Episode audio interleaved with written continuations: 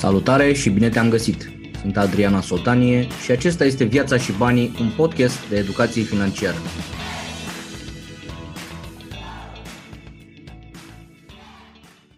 Salutare dragilor și bine v-am găsit la ediția numărul 201 din Maratonul de Educație Financiară și nu numai, o să vedeți astăzi o ediție specială, Viața și Banii. Astăzi am lângă mine un om tare drag și tare special. Salut Flo, bine ai venit! Salutare, salutare Adi și mă bucur că am ajuns totuși să și eu la net. și eu mă bucur că te-am prins între ture, adică te-am prins locului așa, și nu ești plecat cine știe pe unde, pe coclauri, cum, uh, cum îi de bine uh, drumețului. Dragilor, eu l-am cunoscut pe Flo cu 8 ani de zile, chiar îi ziceam, uh, mă întreba Gabi pe cine ai în seara asta? Și zic pe Flo, uite, o să-l, soția mea n-a, nu gustă din astea cu cortul, cu la tufiș, cu din astea, nu, nu? Dar acum 8 ani de zile l-am cunoscut prima dată, am fost într-o tabără de supraviețuire la, în tabăra lui Flo. Și deși m-a rupt în două experiența respectivă. Am revenit al doilea an cu Catinca, cu fica cea mare și aia a fost o experiență. A plouat toate alea 5 zile, a fost un frig vreo 3 grade noaptea, a plouat în cort, a fost un... Da, a venit viitura, au luat mașini. Așa, într-un an a venit o viitură, dar în anul ăla țin minte că am întrebat-o pe Catinca când dârdăia așa efectiv, îi clănțâneau dinții în gură și zic, vrei să plecăm acasă? Nu, mai stăm. La anul mai vrei să vii? Da, vreau să vin. Adică am ajuns cu ocaziile astea să să-mi cunosc copiii mult mai bine și pe ei și pe mine. Pentru asta sunt uh, recunoscător și mulțumesc tare mult că ai venit în, uh, alături de noi. Pentru cei care nu te știu, zine un pic cu povestea ta. Flo, cum a început pasiunea asta? E mult mai mult decât pasiune și de ce faci lucrurile pe care le faci? Început, uh, început destul de mult, de 35 de ani fac lucrul ăsta. Acum, ca să spun toate titulaturile care le am în domeniu destul de mult, sunt explorator pe, pe scurt, călătoresc foarte mult, place să văd lumea, îmi place să să le vorbesc cu oamenilor despre frumusețea pe care Dumnezeu a creat-o, adică pământul acesta. Și ce să spun, Eram în clasa a patra, mi-aduc aminte, mă mutase într-o clasă de specială, să-i spunem așa, adică cei mai răi din școală erau duși acolo și ne întreba învățătoarea în vremea respectivă ce îți dorești să fii, te faci când uh, vei fi mare, când vei ajunge să fii mare, ce ai dori să fii. Și fiecare, știți cum sunt copii, spune unul doctor, altul gunoier, altul pompier. Eu am fost singurul care am spus îmi doresc să fiu explorator. Citeam foarte mult, îmi plăcea să ascult, uh, pe vremea aceea era radio, de asta, uh, radiofonic, cum s-ar spune, și se transmitea scenete cu Nansen, din Jules Verne și așa mai departe. Și visam și eu să călătoresc, eram copil, aveam 11 ani atunci, visam să călătoresc și mi-aduc aminte că eram într-o zi invitat la ProTV și era un live făcut la ProTV și după ani buni a intrat uh, chiar învățătoarea mea și a spus să știți că dintre toți uh, elevii pe care i-am avut, eu a fost singurul care a ajuns ceea ce a spus, că va fi explorator. Și ce-l urmăresc și tot timpul a fost lângă mine și mi-a plăcut lucrul acesta că am simțit-o, am simțit-o lângă mine. După aceea ce să spun, am călătorit foarte mult, călătoresc foarte mult, încerc să-i duc pe oameni uh, să vadă lumea aceasta, urc, lucrez în Himalaya, lucrez în Pakistan, cu ghizii de altitudine acolo, îi antrenez. Îmi place în deșert pe supraviețuire, jungle. Stai puțin, eu știu chestia asta, dar poate oamenii trebuie să înțeleagă că Flo merge să antreneze ghizii din da? din alte țări, din Pakistan și o da. mulțime de alte proiecte. Uh, da, fac lucrul acesta și pot să spun că îl fac chiar benevol, să spunem așa, pentru că sunt țări care nu-și permit să-și plătească instructori și așa mai departe și îmi doresc ca, ca să nu mai fie atâtea accidente acolo și îmi doresc ca oamenii aceia săraci să, să aibă o, o, să spunem așa, un job. Uh, servici avem noi. Știi? Uh, e un job și îmi doresc lucrul ăsta foarte mult ca să învăț, să învăț cât mai mult și cel mai mult încerc pe oameni să, să fac o paralelă, că te-am văzut că făceai și tu o paralelă între tehnicile de supraviețuire și pe financiar și ai aplicat chiar cele cinci reguli de bază care te-am învățat în supraviețuire, le-am văzut că le-ai aplicat chiar în mediul financiar. Același lucru încerc și eu să, să învăț pe oameni să viseze. Dar nu să viseze și să stea acolo, să rămână acolo, pentru că atât de multă lume își dorește, are, fiecare are un vis. Mulți poate și îl taie din cauza că vine cineva lângă ei și în loc să-i încurajeze, le spune că nu o să poți face niciodată visul ăla, nu o să poți să realizezi și așa mai departe. Și mie îmi place de multe ori să dau exemplu al lui Petru din, uh, din Biblie, când stătea în barcă. Același lucru stăm noi, stăm în barcă. Ca să atingem visul, noi trebuie să coborâm din barcă ca să înțelegem că putem umbla pe apă. Și mulți stăm și visăm și visul tot mai departe și mai departe, ajungem să îmbătrânim, ajungem să avem familie, ajungem să avem copii și așa mai departe și visul acela se îndepărtează și rămâne. Și noi rămânem cu un gust cu un gust amar în gură pentru că noi ne doream să facem ceva. Acel ceva l-am făcut eu și mi-aduc aminte când am plecat pe Ararat în 96, am plecat cu, cu doi rucsaci cu autostopul pur și simplu cu autostopul până la frontiera cu Iranul. Eram tânăr, aveam 23 de ani și mi-am dorit vârful acela. Am devenit primul român pe vârful acela și mi l-am dorit foarte mult. Am prins zonă de conflict, era Kurdistanul, zonă de război, dar am avut șansa de a putea urca pe acel vârf. Același lucru îi îndrem pe toți și la cursuri îi întreb ce-ți dorești, ce-ți dorești să faci, de aceea, motoul nostru se numește să ne vedem cât mai sus. Dar nu se referă la alpinism, ci se referă ca cei care lucrează în domeniul în care sunt, exact cum ești un financiar, alții sunt doctor, alții sunt ingineri, alții strungari, alții sunt mecanici auto, îmi doresc să fie cei mai buni în domeniul respectiv, să fie cât mai sus în domeniul respectiv. Bă, asta mi-a plăcut tare mult la tine, că știi că e vorba asta, dacă faci ceea ce îți place, nu vei munci nicio clipă în viața ta și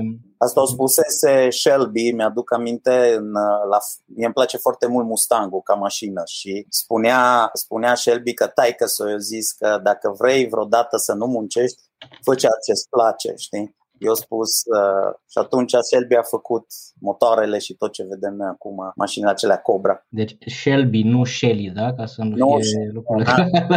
pentru toată. nu are încă cum s-ar spune. Da. E, și uite, mă, pregătindu-mă pentru asta, pentru interviul, discuția noastră de astăzi, mă gândeam, eu cred că dacă tu stai să aduni, ai făcut mai mulți kilometri pe verticală decât pe orizontal, așa. Oh, da, da, foarte mulți. Nu n-am stat niciodată să calculez. Anual sunt Himalaya, anual sunt Africa, anual sunt Caucaz sau în Alpi. N-am calculat niciodată înălțimile toate adunate, dar cred că am făcut turul lumii de multe ori. La picior la picior. Să fie clar, nu cu mașina, da, cu avionul. Da, la, picior, cu picior. la picior. Ce să spun? Îmi place ceea ce fac, iubesc ceea ce fac, iubesc oamenii, indiferent care vin cu bâzdâci, cum le spun eu, că mai apar cu tot felul de, de impresii în cap, am senzația că oamenii, majoritatea sunt crescuți pe YouTube și cresc cu YouTube-ul, vin la un curs de supraviețuire cu YouTube-ul după ei, uh, vin la cursul de escaladă sau uh, între expediții cu YouTube-ul. Eu am văzut la YouTube că trebuie să facem aia. Și atunci am zis, de ce mai plăti pe mine ca să facem? De ce n-ai mers pur și simplu live-ul pe YouTube și vedeai ce făcea ăla și făceai și tu. Mm-hmm. Ca și cum astăzi discutam cu un prieten bun, un mecanic, care îmi spune, i-am spus, am văzut pe YouTube cum face o reparație la motor și eu zis, lasă YouTube-ul, vino să vezi live-ul, nu YouTube-ul. YouTube-ul e una. Același lucru se întâmplă și, și aici, în domeniul nostru. Știi? Foarte multă lume, acum, în perioada asta, cum a fost pandemia, a fost cursurile de supraviețuire, a fost, nu știu cum să spun, căutate. Erau foarte căutate, dar uh, oamenii nu se lasă schimbați. Adică mm. ei tot vin cu mentalitatea lor până ajung la curs,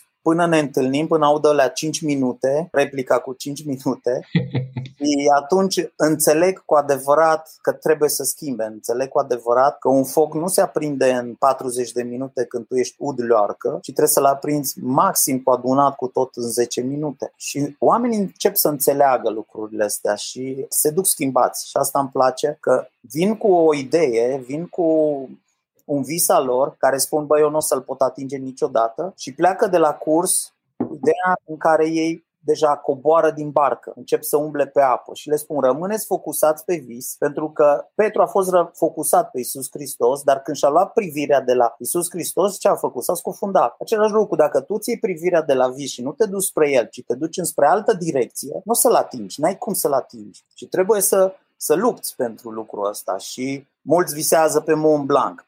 Pentru mine Mont Blanc e, e cum să spun eu, e, e un vârf ca oricare alții din alt, pentru că e un vârf deja micuț, dar pentru ei un vis care îl putem, îi putem ajuta să îl realizeze, Caucaz. Alții visează, nu știu, să-și treacă deșertul Sahara, alții visează să participe la un Paris-Dakar, în rally ride. Foarte mulți. Mă ocup de mașinile de teren, avem overlanding, 4x4, trecem Apusenii, trecem uh, munții Maramureșului, prin România. Avem tură de overlanding în deșertul Sahara și așa mai departe și văd, discut. Cei cu mașinile visează să facă o tură de turul lumii, alții visează să facă, cei cu escalada visează să urce un perete, alții care vor expediții visează să urce în Himalaya sau în alte și le spune, am citit cartea lui Hillary, eu am avut onoarea să fiu la Hillary acasă în Noua Zeelandă, am stat și în Noua Zeelandă și mi-a plăcut enorm de mult acel om care era guvernatorul Noii Zeelande, Sir Edmund Hillary, primul om pe Everest, era guvernatorul Noii Zeelande, dar mi-a plăcut enorm de mult că avea o casă atât de retrasă, eu stăteam în același cartier cu el și n-am știut. Stăteam cu Simona și căutam, ne-a dat la ora 8 dimineața întâlnirea la el acasă, la cafea, cum s-ar spune, și noi încă la 8 și 10 căutam casa și am întrebat pe vecini, era o străduță printre două case și am întrebat pe vecini, stă cumva Hillary în zonă? Ce nu, noi nu știm. Și era lipit de gardul lor, deci îți dai seama, lucrul ăsta mi-a plăcut enorm de mult pentru că de la acel om am învățat că prima întrebare care mi-a adresat-o, care e visul tău? Și am spus K2. Și a zis, de ce vrei K2? De ce sunt atâtea vârfuri în Himalaya mai mici, dar mai tehnice și nu plătești atâția bani pe ele? Ce tu ce cauți? Faima sau cauți să cațeri, să faci ceea ce îți place? Știi? Și l-am ascultat. Și încă n-am ajuns pe K2. da, nici departe, nici departe nu ești? Da, păi la baza lui antrenez vizii de altitudine. Mm-hmm. Uite, întotdeauna am, am văzut și o paralelă asta între domeniul ăsta sau activitatea ta, mă rog, și importanța de a stabili un, de a stabili un obiectiv și în viața personală, și cu banii, și cu educația copiilor, și practic în orice domeniu, cu business-ul, cei care aveți o afacere, cei care. E foarte important să să ne setăm un astfel de, o astfel de direcție, o astfel de, de destinație, de obiectiv, măcar știm la ce să ne raportăm, măcar ne dăm seama dacă ne apropiem sau ne îndepărtăm de visul respectiv sau de obiectivul respectiv. Dar tu ai menționat de legile supraviețuirii și aș vrea chiar să le, să le menționăm acum ca să le descopere și ceilalți și cu siguranță o să vedeți că ele se aplică și pe munte, în vârful muntelui, dar și în jungla urbană. Se aplică și în, în drumul taberei, se aplică și până, până la Cluj, pe acolo, pe Florești, se aplică peste tot indiferent cam pe unde, cam pe unde sunt. Deci, dragă Flo, hai să învățăm și pe oamenii din, din viața și banii, cele cinci reguli din supraviețuire. În seara asta vrei să ținem curs, deci nu Ținem curs. Fără înviorare. Ținem un curs online, dar începem cu 5 minute și după aceea trecem la înviorare și da, în primul rând este păstrarea calmului. Prima regulă este păstrarea calmului și ești în trafic, ești la servici, ești în business, oriunde vei fi, dacă nu-ți păstrezi calmul, eu am o, o o paralelă, o fac tot timpul, ești în familie, te cerți cu soția ta, cu copiii tăi, cu cineva din jurul tău drag și arunci cuvinte urâte spre ei. Este ca și când uh, bați un cui într-un gard și după aceea vine, te rog iartă-mă, scuză-mă, scoți cuiul, rămâne gaura. La fel se întâmplă și acum în financiar poți să zici rămâne gaura în buzunar, știi? Și urât de tot, adică ajungi credite și așa mai departe pentru că nu te, n-ai fost calm să realizezi ceea ce trebuie să faci. Un exemplu foarte clar este în 72 a fost un accident în Munții Apuseni, un avion uh, de rută uh, București-Oradea s-au prăbușit pe vârful Vlădeasa și un singur supraviețuitor a rămas atunci, era un sas, care pur și simplu prin calmul care l-a avut, o știu ce are de făcut. Ceilalți, când au ajuns ajutoarele, erau încă calzi se topea zăpada pe ei, că era iarna, se topea zăpada pe ei, dar erau morți din cauza hipotermiei, pentru că nu știau ce au de făcut. Și el a știut ce face. Nu întotdeauna când suntem într-o, nu știu, ne rătăcim, ajungem cu mașina, ni se termină benzina într-o pădure, nu știu, rămânem pe, pe o anumită zonă cu mașina. Nu întotdeauna reacția, prima reacție a noastră e reacția bună. Da? Întotdeauna trebuie să te liniștești, chiar dacă în jurul tău mai sunt 20 care încep să urle, hai să facem mai, hai să facem întotdeauna se vor impune oamenii care au caracter sau personalitate puternică, dar nu înseamnă că sunt buni în supraviețuire. Întotdeauna am văzut, noi ținem foarte multe team building-uri cu firme. Și îmi place că patronii vin și ne spun vreau să-mi spui să faceți, șefii voștri de la servici sunt egali cu voi aici. Și ei nu înțeleg lucrul ăsta și întotdeauna șeful respectiv, șefulețul ăla, că nu șeful mare, e ăla micuțul acolo, ăla întotdeauna vrea să se arate grandoman, ăla întotdeauna vrea să se impună. Trebuie și, să dovedească ceva acum. Exact. Și sunt, sunt uh, angajați care sunt foarte buni în supraviețuire. Au fost angajați care au fost chiar elevi de-ai mei și l-am văzut în momentul ăla că se supunea șefului și am zis ce faci omule, ești la team building. Păi zice ok, ești la team building, dar uh, după aceea ești la servici cu el și el nu o să suporte chestia asta. Și pur și simplu lucrurile astea le, se întâmplă în supraviețuirea reală. Sunt o grămadă de oameni care au un caracter puternic sau care urlă mai tare. Dacă te uiți, chiar sunt filme documentare despre supraviețuire în care îi vezi cu accidente de avion în care unul urlă mai tare și se duc toți după ăla. Eu le spun întotdeauna, păstrați-vă calmul, da? gândiți-vă ce aveți de făcut și dacă tu știi tehnica, nu înseamnă că 20 de oameni dacă merg în dreapta înseamnă că merg bine. Dacă tu vezi că în stânga este un drum pe care tu poți să te supraviețuiești și poți să mergi, du-te în stânga, nu trebuie să mergi cu cei 20. Nu trebuie să mergi cu valul. Valul, știi cum e? Îmi place să spun lucrul ăsta. Tu ești ca un fel de pai care îl pui pe apă și apa te duce. Nu unde mergi, nu unde vrea paiul să meargă, ci curentul te duce. Același lucru se întâmplă și cu grupul. Grupul te duce, curentul respectiv te duce într-o direcție proastă. Tu vrei să ieși pe mal și te poate ajuta lucrul ăsta. Da, uite, asta e o chestie care se aplică inclusiv la bani. Cât de important este, pe de-o parte, să știi ce ai de făcut, da? cu banii tăi, cu finanțele tale, cu a, așa, dar în același timp să nu trebuiască să dovedești nimic nimănui, să nu trebuiască să te dovedești, să te arăți, să, să, exact. Da? Foarte mulți, foarte mulți pierd, pierd, apropo de bani, pe lucrul ăsta. Adică încep să facă Îți dau un exemplu, am, am oameni în jurul meu care au construit la Cluj, Clujul, nu știu, o fi el de 5 stele, eu sclujan din stră, stră, stră bunici, deci nu mă poate acuza nimeni să spună că am eu ceva cu Cluj. Eu am copilărit în Cluj, mi-am mâncat cerneala în Cluj, cum s-ar spune, toate în Cluj. Și au venit foarte mulți și au început să construiască și au dat dintr-o dată de bani. Deci s-au îmbogățit foarte repede. Au construit 4-5 blocuri. În Cluj, în 2007-2008, era, era boom Audi Q7. Deci veneau prieteni de-ai mei din străinătate și ziceau, mă, aveți fabrica aici de Q7, de Audi? Că atunci a apărut, era un boom, toți numai Q7 își luau. Se îmbrăcau la fel tot. A venit criza din 2000, cred că 8 sau 9, nu mai știu exact când a fost criza, prima criză și Vreau să zic că într-un business, dacă îl clădești cu temelie adevărată, exact ca și în supraviețuire, bază puternică și începi să clădești puțin și nu grandomanii, nu dintr-o dată am ajuns la niște bani, eu îmi cumpăr mașină să impresionez. Acum tu mă cunoști, sunt un tip care îmi place să fiu direct și sunt momente în care Inclusiv Simona îmi spune, m-am dus la întâlnire de afaceri cu Tico deci cu Tico. Mulți își pun ceasuri scumpe pe mâini, îmbrăcăminte. Lucrurile astea pentru mine nu valorează pentru că dacă vrea cineva să facă afaceri cu mine, facem afaceri. Dacă vrea cineva să întreagă o țapă, se îmbracă foarte frumos. E primul lucru care îi văzut și se învață la lucrurile astea de a țepui, să-i spunem, sau așa. Îmbracă de frumos că oamenii au încredere în hainele tale, nu în tine. Uh-huh. Oamenii mai mult se uită la hainele tale decât la tine. Ei nu stau să studieze trecutul tău, ei nu stau să vadă trecutul tău sau ce ai făcut în trecut și se uită la hainele tale. Primul impact care îl are sunt hainele tale, nu caracterul tău. Uh-huh. Poți să ai un caracter mizerabil, dar dacă te îmbraci frumos, ascunzi caracterul în interiorul hainelor. Că după ce se dezlănțui caracterul și îți dai seama, deja tu nu mai ai casă, nu mai ai mașină, nu mai ai nimic, s-o duci. Bun.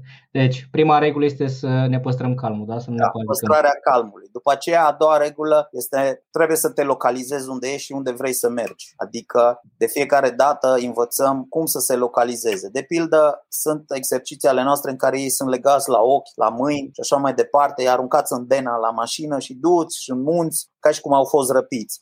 Dar li se dă o hartă, li se dă o busolă și ei trebuie să se localizeze din ceea ce văd pe teren, să se localizeze pe harta respectivă și ca să iasă. Și ei au vreme de o seară, o noapte și o dimineață. Până la ora 8 dimineața ei trebuie să ajungă în bază. Dacă nu ajung în bază, toate cele 5 zile de suferință pe care le-au avut au pierdut tot. Deci trag clopotul și pleacă acasă. Lucrul acesta trebuie să, să fie foarte atenți și trebuie să învețe cu adevărat să citească tot ceea ce natura îți oferă. O altă regulă e împărțirea hranei alimentare pe minim 5 zile. De ce 5 zile? Ați văzut poate și acum când a fost accidentul cu planorul, l-au căutat 5 zile, o înțelegere să spunem așa, care te caută 5 zile. După aceea depinde dacă mama îi procuror și dacă tata e senator, te mai caută. Dacă nu-i nimic, sun pe prieteni și hai ajută-ne că uite nu-l găsim. Și l-au găsit pe planoristul acela la Brașov mort din cauza că doi turiști au trecut și l-au văzut din greșeală după nu știu câte luni, 3 sau 4 luni, habar n-am cât a fost. Deci se întâmplă lucrurile acestea. La fel cu avionul care a căzut în Apuseni acum, cu doctorii. La fel multe, multe lucruri se întâmplă și de aceea noi, stomacul nostru e, e un rezervor. Noi suntem o mașinărie. Stomacul e rezervorul computerul de bord de aici. Când rezervorul se golește, acționează computerul de bord care vine și îți spune mi foame, mi foame, pitici încep să tropăie și spun mi foame, mi foame, mi foame. Dacă tu știi ce să iei din natură și să pui, ca și când eram săraci, aveam olsi și meream cu sticla de 2 litri și puneam în rezervă să tâi becul ăla și mergeam cu olsi tu cât până la facultate și înapoi, atâta puteam să merg. Știam că atâta mă duce sticla aia Același lucru e și organismul nostru. Dacă îi pui în stomac ce trebuie, plantă, hrană animală, hrană vegetală, ce găsești, adică ce învățăm noi. Natura e o alimentare, e un carfur. Eu o tot fac reclamă la o grămadă de branduri și așa mai departe. Dar e o alimentară, e o alimentară și poți să trăiești liniștit în natură cu ceea ce îți oferă natura. Supraviețuirea înseamnă să ieși sătul, să ieși cu porcul mistreț în cârcă și să îți faci frigărui și așa mai departe. Și să ajungi viu acasă, asta înseamnă. Apropo de asta cu mâncarea, țin minte că în una din tabere, nu mai știu dacă în prima în care a venit cu Katinka, am făcut noi tura aia lungă pe munte, pe sus, așa, o tură care începe dimineața la 10, se termină pe la 5-6 seara și fica mea care la vremea aia nu mânca decât șnițel cartoprăjit, șnițel cartoprăjit și așa. Da? Până am ajuns noi în bază, până scoți mâncarea, până faci, gătești ceva, aprins focul, faci grătarul, nu știu ce, am, am prins-o lângă undeva lângă grătar acolo mușcat dintr-o bucată de Kaiser din aia, dar era trei sferturi grăsime. Era, deci, nu știu. și efectiv mi-a căzut fața când am văzut-o, i-am zis, ce faci mă? Mi-e foame, tati. și e bun? E bun, e bun. Mamă, zic, al minte, cred că aia nu, n-ar fi dat-o nici la câine, știi? Dar a trecut bariera aia de a, știi cum, foamea e bucătarul bun, te învață o grămadă de chestii. Și... Da, eu le pun, uh, când începem uh, școala de supraviețuire extremă, cea de 5 zile, eu în prima zi și prima noapte trebuie să-i aduc mental și fizic, ca și cum ar fi acolo de 3 luni de zile. Deci ei au un clopot care îl trag, dacă nu mai pot, trag clopotul și pleacă acasă, sunt liberi. Pe sistem militar, ca asta am terminat și o școala de ofițeri, și pe sistem militar în care învățăm foarte mult. Dar, automat când încep școala, le pun o sticlă de jumate de litru de apă pe mașină și o felie de pâine tot pe mașină. Și ei încep să râdă când le văd. Și am zis, uitați-vă bine la ele și o să vedeți după 5 zile ce valoare are felia aia de pâine și sticla aia. Și le spun, gândiți-vă câtă mâncare aruncați voi la gunoi acasă și dacă vreți să veniți cu mine în Africa să vedeți ce înseamnă pentru alții mâncarea și apa și cât de mult stai la duș și prezi apa aia și când apeși butonul ăla la toaletă se duc 8 litri, 10 litri de apă așa. Și zic, o să vedeți ce mult valorează pentru voi. Și îți dai seama că ei își fac rost de apă din bălți, din uh, noroi stors în haine, noroiul respectiv se filtrează, se scot bacteriile și așa mai departe. Și după 5 zile îmi spun că le-am schimbat viața, pentru că experiența asta le-a schimbat viața. Și acum realizează cât de mult valorează o felie de pâine, chiar dacă e uscată. Chiar dacă e uscată. Da, cu siguranță. Și uite, eu chiar le zic, bă, nu trebuie să-ți dorești să fii bogat. Măcar un lucru trebuie să știi. Să nu-ți placă risipa, frate. Dacă măcar nu-ți place risipa și tot vei ajunge foarte departe financiar. Da? Pentru că în momentul ăla vei avea grijă pentru lucrurile pe care ți le-a dat Bunul Dumnezeu le drămuiești, că e vorba de bani, că e vorba de minte, de educație, de relații, de ce vrei tu, tot ce ai de făcut este să ai grijă de ele și mai departe se rezolvă treburile. Poți descoperi mai multă informație și inspirație despre acest domeniu pe www.adrian.asoltanie.com, pe grupul de Facebook Viața și Banii sau pe canalul de YouTube Adrian Asoltanie. Următoarea regulă? Păstrarea hainelor uscate. Da, foarte mulți se uită la Bell Grills și îl vedem că se aruncă prin apă, prin astea. Nu, de ce? Hainele avem nevoie de haine uscate pentru că chiar și vara, în afară 22-23 de grade, sunt oameni, și tu știi foarte bine lucrul ăsta și ai văzut cu ochii tăi, sunt oameni care intră în hipotermie. Și mulți zic, păi cum la 22 de grade? Corpul nostru lucrează la 36 de grade, nu la 22 de grade. Și dacă e și epuizat și bate vântul și dacă și plouă, ești un om terminat. Și dacă trebuie să și supraviețuiești acolo, să rămâi noaptea într-o pădure, să-ți faci adăpost și așa mai departe, îți dai seama ce înseamnă lucrul ăsta. La fel, următoarea regulă e să nu te epuizezi. Adică să nu te apuci să fugi stânga-dreapta, hai să urc pe dealul ăsta să văd ce dincolo, hai să fac asta. Atunci încep să transpir, hainele se umezesc și încalci o regulă, o regulă de bază care e hainele uscate. Lucrurile, lucrurile acestea oamenii foarte puțin le știu și am avut cazuri în care am scos oameni în hipotermie pentru că nu-și luaseră cu ei o pelerină, pentru că stăteau cu hainele ude și spuneau eu n-am cum, n-am ce să pățesc. Nu pot să pățesc așa ceva, adică cum, în Apuseni, aici, unde sunt la 3 metri de mașină și așa mai departe. Dar ei nu realizează că mașina rămâne jos și tu trebuie să faci o tură. Și ai văzut turele respective, n-aveai unde să te adăpostești, veneau ploile acelea în care stăteai sub pelerină, te puneai gugulaș ca să nu iei toată apa respectivă, trebuia să-ți protejezi copiii, pentru că copiii sunt prioritari, nu stai tu că, vai, că eu sunt Batman și numai eu. Și toate lucrurile astea se adună și într-o zi în care tu ești la o distanță de mașină, poate doar de 2 km, dar între tine și mașină sunt niște pereți vertical și trebuie ocoliți, care aia înseamnă încă vreo 3 ore de mers, ajungi la epuizare și epuizarea asta, epuizarea asta te termină te aduce într-un stadiu hipotermic. Știu că într-una din ture, tot așa, când aproape să ajungem, ne-a prins o ploaie foarte nasoală, deci ne-a făcut pe toți ciuciulete. Aveam într-adevăr în rucsac niște bluze uscate pentru fete. Deci de unde m-au bocit bucata aia de ploaie, că vor, că le e frică, nu știu ce, când s-a oprit ploaia și le-am schimb, doar le-am schimbat bluza, le-am schimbat tricou, efectiv s-a schimbat starea de spirit. Da? Adică pur și simplu te... e un factor foarte important. Și cred că în tura aia, Cristi, un prieten de-al nostru, deși om în toată firea zdravă și sănătos și tot, a experimentat exact ce povestești tu, de a intra aproape în hipotermie vara, foarte important asta. Mi-a mai plăcut o chestie pe care ai zis-o tu la un moment dat, apropo de aprinsul focului. Și ziceai tu că sunt mai multe beneficii în a reuși să faci focul. Unul din ele este că poți să te încălzești, poți să-ți gătești ceva, dar parcă mi-ai zis atunci că unul din cele mai importante beneficii ale focului este speranța. Da.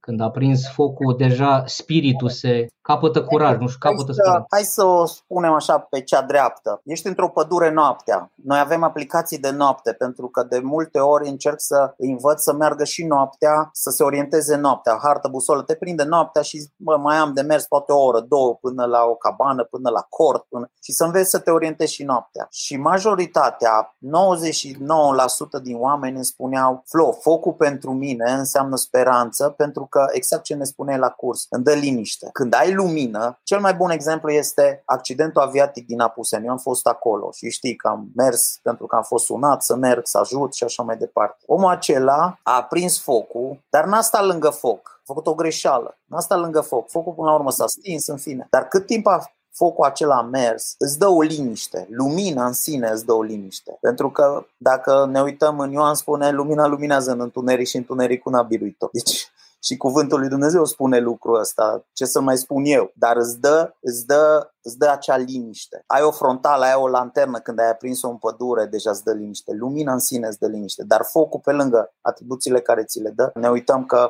și în vremurile de departe, când oamenii stăteau în, în cum îi spune, în grote, peșteri. Mhm. da, în peșteri, foloseau focul în primul rând și să se apere, să gătească și pentru încălzire, dar și pentru liniște. Și o ocazie de povești extraordinară. Seara, serile da. la, la Scărița Belioara, în jurul focului. Da, o experiență foarte faină pe care... O seară care să nu se lungească până aproape de dimineață. da, și e un lucru pe care, dragilor, vi recomand cu mare căldură să-l faceți cu copiii voștri. Cei care sunteți încă nu aveți copii, experimentați-o pe, pe pielea voastră pentru că e o, e o experiență care chiar merită. Am văzut pe mine transformarea asta, adică să te duci un om cu impresii, cu tutoriale de pe YouTube și cu figuri în cap și să te întorci un picuț așa, mai, mai așezat, un picuț mai umil, un picuț mai... Da? Pentru că încep să înțelegi că ești o furnicuță într-un întreg da? și că trebuie să înveți să te adaptezi. Schimbarea e foarte importantă. Cum ai văzut tu pandemia asta că a schimbat oamenii? Sau ce, cum, cum vezi tu că ne-a, ne-a transformat poate experiența asta? Pentru mine n-ai mai povestit și am mai vorbit și cu Adi Dincă și cu mai mulți care au fost la noi, din București mă refer, adică tot București îmi scria când a început pandemia, Flo, dă-ne instrucțiunile, dă-ne așa. Pentru mine pandemia a fost o experiență bună. De ce?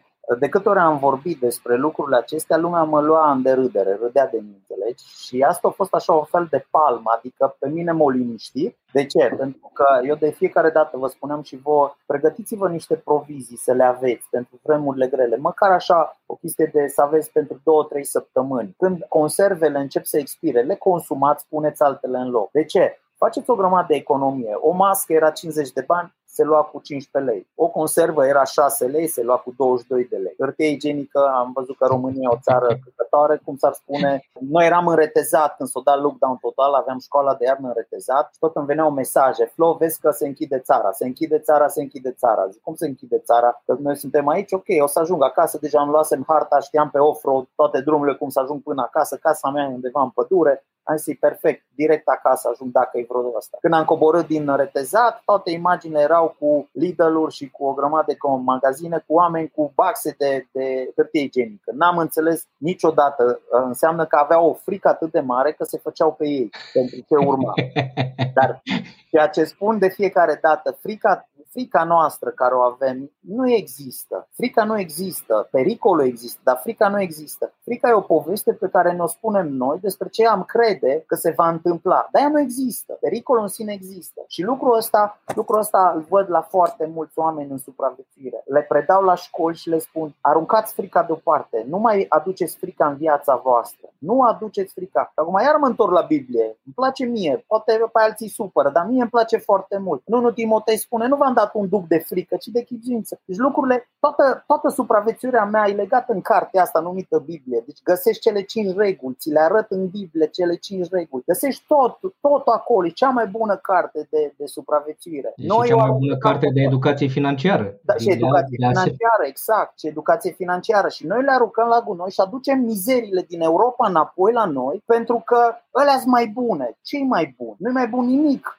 Noi, am, noi suntem aici, am început să creștem, hai să luăm din Europa lucrurile bune, dar ne uităm pe financiar, ne uităm pe astea. De ce să aduc mizerii care îmi îngrădește mie gândirea, cum s-ar spune, da? gândirea marxistă sau alte? Nu le aduc, dar pot ce au făcut? Au dezvoltat turismul. Da, hai să aduc turism. Sunt un pacifist lupt pentru animale. Dar scandalul care s-a făcut cu ursul împușcat, eu da și nume, deja dintr-o dată l-am botezat, avem nume, imediat uh, avem, uh, nu știu, mergem la chefuri cu el și așa mai departe. Dar să nu uităm un lucru, un alt urs cu două săptămâni înainte l-a omorât un alergător montan în Azuga, l-a sfâșiat și a văzut pozele alea și n-am văzut ONG-urile și Green Service și Green, nu știu, agent Green și așa mai departe, să sară să spună, bă, a murit un om care a lăsat acasă un copil. La noi în Scărița Belioara am fost în weekendul ăsta și m-am întâlnit cu băieții de la, nou Colo Silvic, de la asta de vânătoare, cum zice. Uh, am lapsus acum, în fine. Fondul uh, cinegetic sau ce? Așa. Și mi-au spus în felul următor, Flo, nu știm ce să facem, că deja au omorât șapte vaci la noi, acolo unde țin eu tabăra, în fața porții. Era ah, un schelet și tot. Au omorât deja șapte vaci. Și zic, dar cum se întâmplă asta? Zice, noi aveam 50 de urși pe zona noastră pe care îi monitorizam. Acum sunt 150 de urși pentru că toate ONG-urile astea sar în aer și relochează fără să întrebe pe nimeni. Dacă eu îți spun că stau la 7 km de Cluj și ursul a fost la mine în curte aici, la 7 km, unde nu există să fie urs, deci n-am nicio treabă, adică sunt lângă Cluj, Feleac, poate au auzit toată lumea, au ajuns ursul în curte la noi. Deci asta înseamnă relocare fără cap. Și noi tot ne băgăm și ne băgăm și băgăm urși înainte. O grămadă de oameni atacați acum. Nimeni nu mai zice nimic. Că s-a împușcat un urs. Ok, s-a împușcat și pe vremuri. Când Adrian Stasiu a fost în Franța și prim-ministrul francez i-a zis ce frumos la voi în țară că aveți o grămadă de urși. Adrian Stasiu aia ce a spus? A spus nu e problemă, dacă vreți vă donăm niște urși. A zis nu, nu, nu, ce ne abia am așteptat să scăpăm că ne distrugeau turismul. Deci Franța nu are, Elveția nu are, Germania au avut un urs care a trecut în Austria, fără viză, fără nimic. Deci noi ajungem, ok, iubesc animalele, dar hai să, să facem în așa fel încât să ne oprim cu tăierile, pentru că s-au tăiat toate viiturile și tot ce se întâmplă în România asta din cauza tăierilor. Să ocrotim animalele, dar să le facem cu cap. Nu cu banii care vin de afară și ne spălăm prin ONG-uri și după aceea aruncăm cu noroi bani vânători, bani protecția animalelor, bani alpiniști, bani ăia cu off tot e un talmeș-balmeș. Social media au creat o chestie în care oamenii au început să se urască. Pandemia ce a făcut a accentuat chestia asta, pentru că oamenii au început să stea mai mult pe online și au început să vadă tot felul de știri fake-uri, news-uri um, mizerabile și au început să fie mai răi și mai răi. Și asta a creat pandemia. Pentru mine, pandemia a creat o chestie de liniște. Am fost atât de liniștit și eu și casa mea și copiii mei, eu nici n-am simțit când ajungeam în Cluj și vedeam cu mască oamenii, atunci mi-aduceam aminte că, opa, trebuie să port mască. I-am învățat ce au de făcut când a venit peste noi lockdown total, noi eram pregătiți absolut total, adică am avut, puteam sta patru luni de zile cu mâncare liniștiți, pentru că aveam, era și perioada ciupercilor, era plin. Anul trecut a fost parcă o binecuvântare ne umplut, poate ai văzut pozele cu noi cu mașinile de teren pline de ciuperci, călcai pe ele, deci nu mai exista iarbă, era, exista ciuperci cu iarbă, nu iarbă cu ciuperci, era plin. Și lucrurile astea îți dau o liniște și de aceea le spun la toți oamenii care ne urmăresc, începe să vă faceți treptat un depozit care îl folosiți. E o investiție care acum e o conservă cu 6 lei, dar când vine un lockdown total sau când vin iară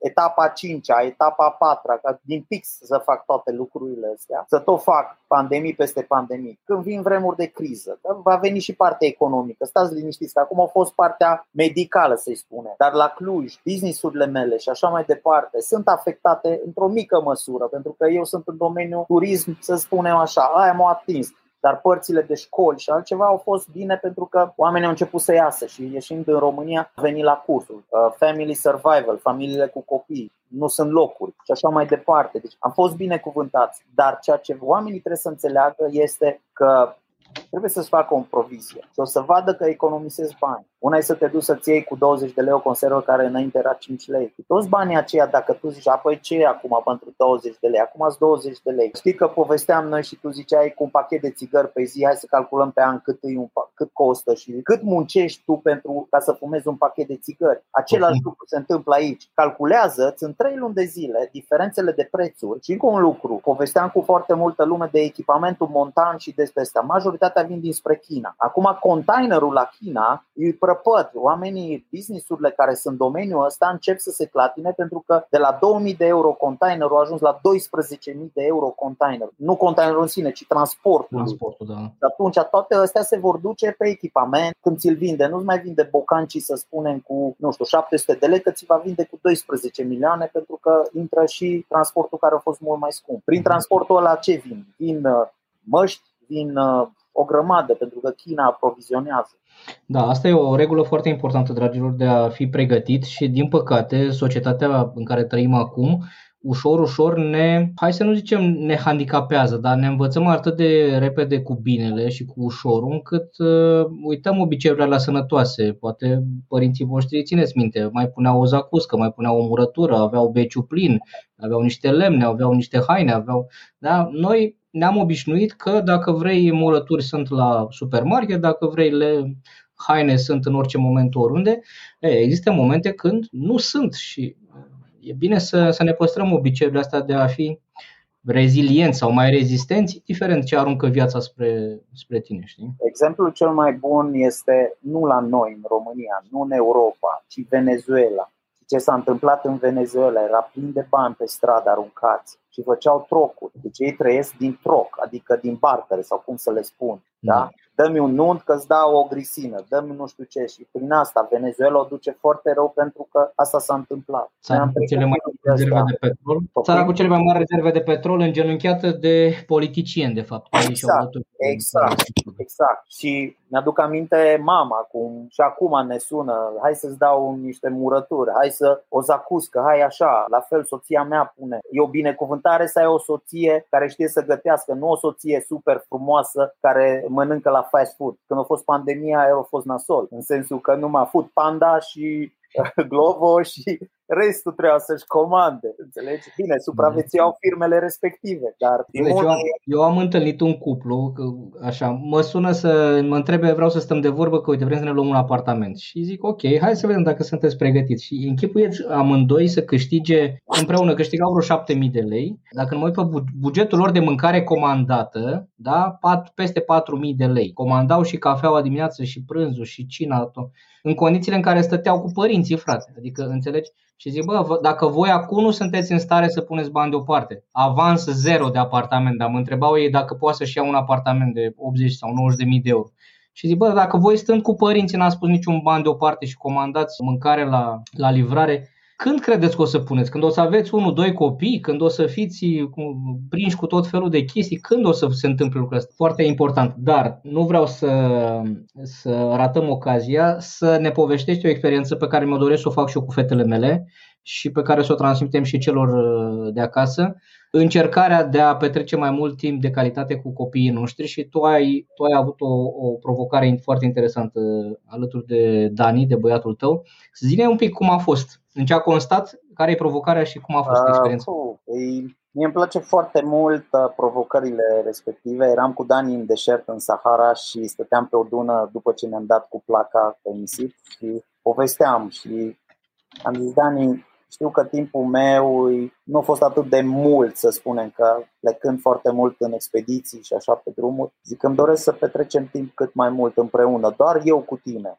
Mami și cu Emma rămân acasă, noi doi, ca bărbați să spunem, pentru că am văzut un lucru, noi ca bărbați, adică ca și soți, să spunem, și bărbați în casă, copiii noștri ne iau modele pe noi, nu pe mama, ci pe tatăl le ia ca și model. Și ei nu, poate ei nu te vor asculta niciodată, dar te vor imita întotdeauna. Și lucrul ăsta l-am observat la, la copiii mei și am zis, uite Dani, vreau să facem o, o tură, ca și cum ar fi turul lumii, dar nu cu mașinile de teren pe care le avem, pentru că oricine poate cu o mașină nouă, cu o mașină puternică. Și el a zis, păi tati, hai să facem cu un Tico. Știu că ai iubit atât de mult Tico. Și am plecat, am uh, găsit pe pagina noastră Coast 25 Coast. Am început, uh, am spus, uite, eu fiindcă am sponsorii mei, uh, imagine la, imagine la mai multe branduri, să spunem, în România, dar zic, hai că vreau să-ți arăt un lucru, financiar vorbind, că putem realiza un vis, că multă lume zice și eu îmi doresc să fac lucrul ăsta cu copilul meu, dar eu nu am banii suficienți. Și am zis, hai să-ți arăt că se poate pleca într-o expediție și să, cum să spun eu, să vezi că ne putem atinge de visul respectiv. Și stăteam noi și povesteam și zic, uite, tu trebuie să vii cu 200 de euro în toată tura asta. Poate tura costă în jur de 7.000-8.000 de euro. Da? Tu vii cu 200 de euro. Păi tati zice, eu să lev. Nu știu. Te descurci, vii la sală, dai cu aspiratorul, instruiești copiii la sala de cățărat, faci ceva, te plătești pentru chestia asta și faci rost de 200. Asta e, atâta trebuie să faci tu rost.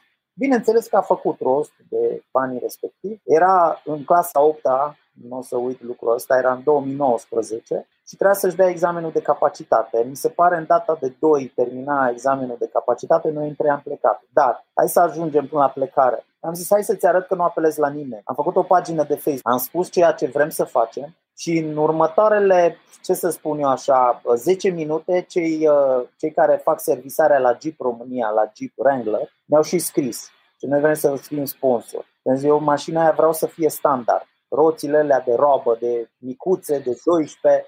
Deci eu nu vreau să modific nimic la mașina aia.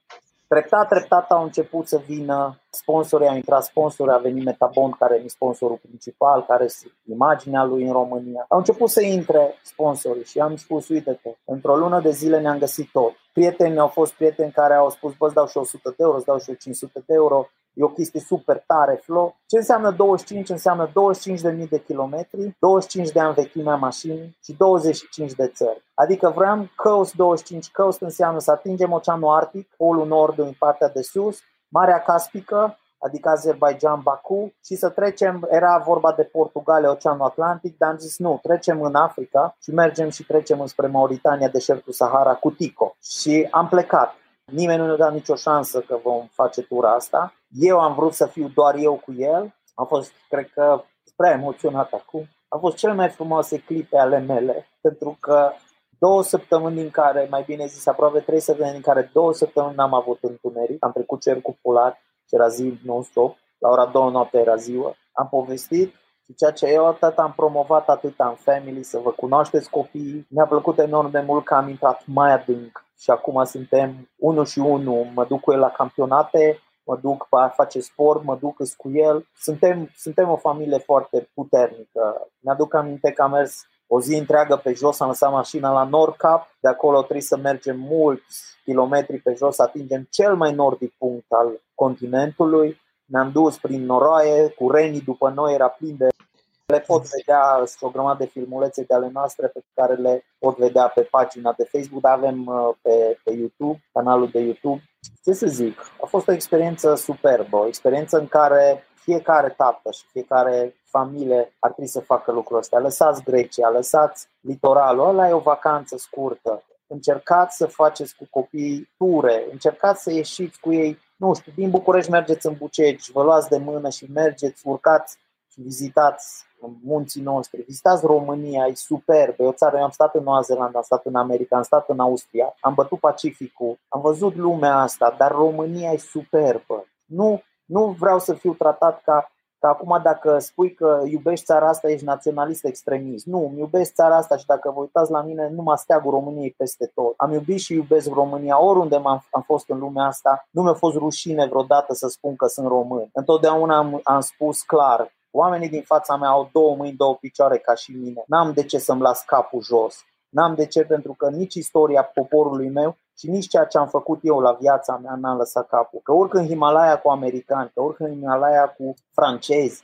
care sunt foarte, foarte patrioți, să le spunem așa. Aia nu sunt extremiști, da? Când tu le spui hello și ei spun prima dată îmi spui bonjour și după aia te salut în engleză. Deci ei nu sunt extremiști. Noi suntem extremiști că spunem că îmi iubesc țara și îmi iubesc oamenii care au fost în țara asta și îmi iubesc oamenii care au scris în țara asta cărți, oameni care au făcut ceva pentru țara asta, îmi iubesc. Avem uscături, toate popoarele au uscături. Nu numai noi avem uscături, și rușii au uscături, și austrieci au uscături. Dacă stai între ei și o să-i cunoști, o să vezi că sunt o grămadă de uscături. Chiar dacă se îmbracă frumos, chiar dacă îți prezintă o eleganță, au uscături peste tot. Dacă te duci în Paris și te duci înspre Sacré-Cœur, acolo o să vezi că e plin de uscături. Deja Parisul nu e mai alb, că e negru. Deci nu mai există alb, cum s-ar spune. Deci da. a, peste tot Noi trebuie să ne să ne iubim cu adevărat lucrurile astea. Și asta spun, ieșiți cu copiii voștri, pentru că într-o zi vom pleca e vorba aia, într-o zi vom muri, dar în celelalte nu. Atât de mult avem frica asta în care stăm și ne, ne stresăm de ziua în care vine moartea aia într-o zi. Bă, am venit în ordine, vom pleca pe sărite. Unii pleacă la 20 de ani, alții pleacă la 50. Multă lume mă întreabă, bă, nu ți frică ce faci? Totuși, da, sunt pe o linie între viață și moarte, dar știu un lucru, nu mi frică.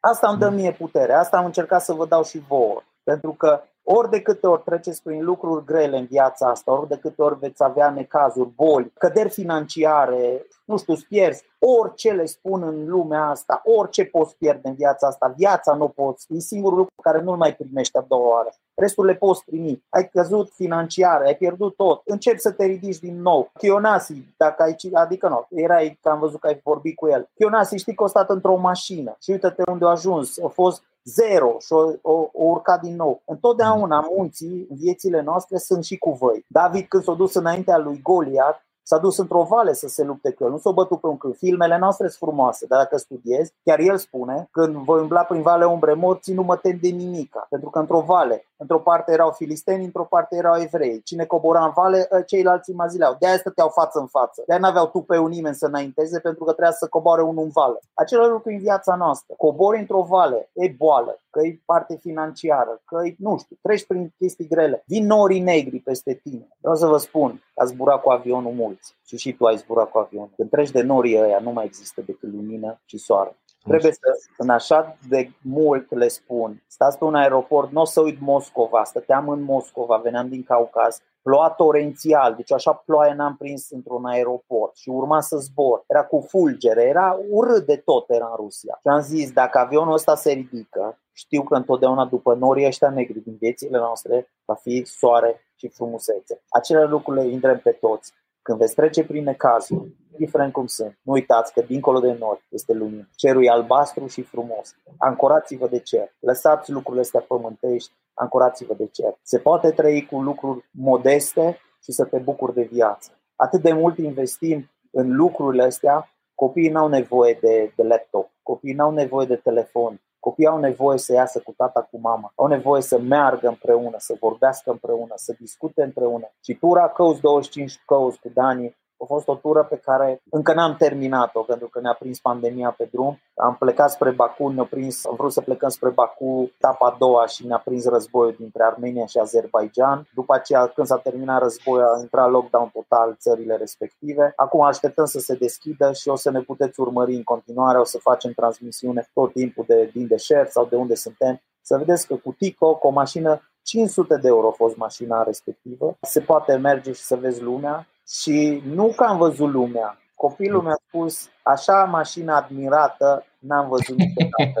Era, era clubul Ferrari și se uitau la mașina noastră. Era plin de Tesla în Norvegia, Finlanda. Tesla, care e mașină de 100 de mii de euro și veneau și își făceau poze cu Tico. Deci veneau, făceau poze cu Tico. Deci dacă luam un euro pe fiecare poză, eram multimilionar. Făceam numai turul lumii făceam deja. Deci se poate face și cu bani puțin. Ne-am dus, acum dacă tot fac reclamă, ne-am dus cu Scandia după noi, dacă tot îți imagine Scandia, Sibiu. Pateurile? Da, pateuri, supă, ciorbe, toate le-am avut, era bagaj la Tico cu Scandia, pentru că în țările nordice sunt foarte, foarte scump. Mai jonglam noi spre Rusia un pic în taiga, acolo se prinde mai ieftin, după aia iară și tot așa, dar a fost super. Îndemn pe toți să, să să meargă să facă o ieșire cu copii. Dacă nu îi aștept, îi aștept la Cluj cu mare drag să povestesc și să le explic unele lucruri. Îi aștept în taberele noastre, în cursurile noastre de supraviețuire și nu numai de supraviețuire, că sunt multe cursuri pe care le avem. Îi aștept să iasă. Ieșiți din casă, chiar dacă acum e întuneric, va fi lumină în viața voastră. Da, eu am, eu am fost întotdeauna surprins de în tabără când venim noi pe acolo, sunt și copii mai micuți Bă, dar este incredibil cum sunt în stare să facă tura aia lungă. Mai mărție la început un picuț așa, dar dacă știi cum să iei și să-i integrezi în grup și în călătorie și în asta, pleci de dimineață și nu e ușurică, mai ales uh, plecarea acolo, panta de la început fac tura aia și se întorc seara acasă și sunt ok cu zâmbetul pe, pe buze. Cred că noi părinții ni se pare că noi am devenit mai speriați decât uh, ei. Adică ni se pare că se ciobesc, se strică, se sparg, se... Dar ăștia n-au nimic, mă, sunt mai rezistenți decât ne închipuim uh, noi. Și Aduți am... aminte cum erau la concursurile la Treasure Hunt când trăgeau de părinți și părinții gâfeau că erau aproape morți și copiii trăgeau de hai tati, hai, hai că poți. Adică copiii încurajau pe părinți, nu părinții pe copii.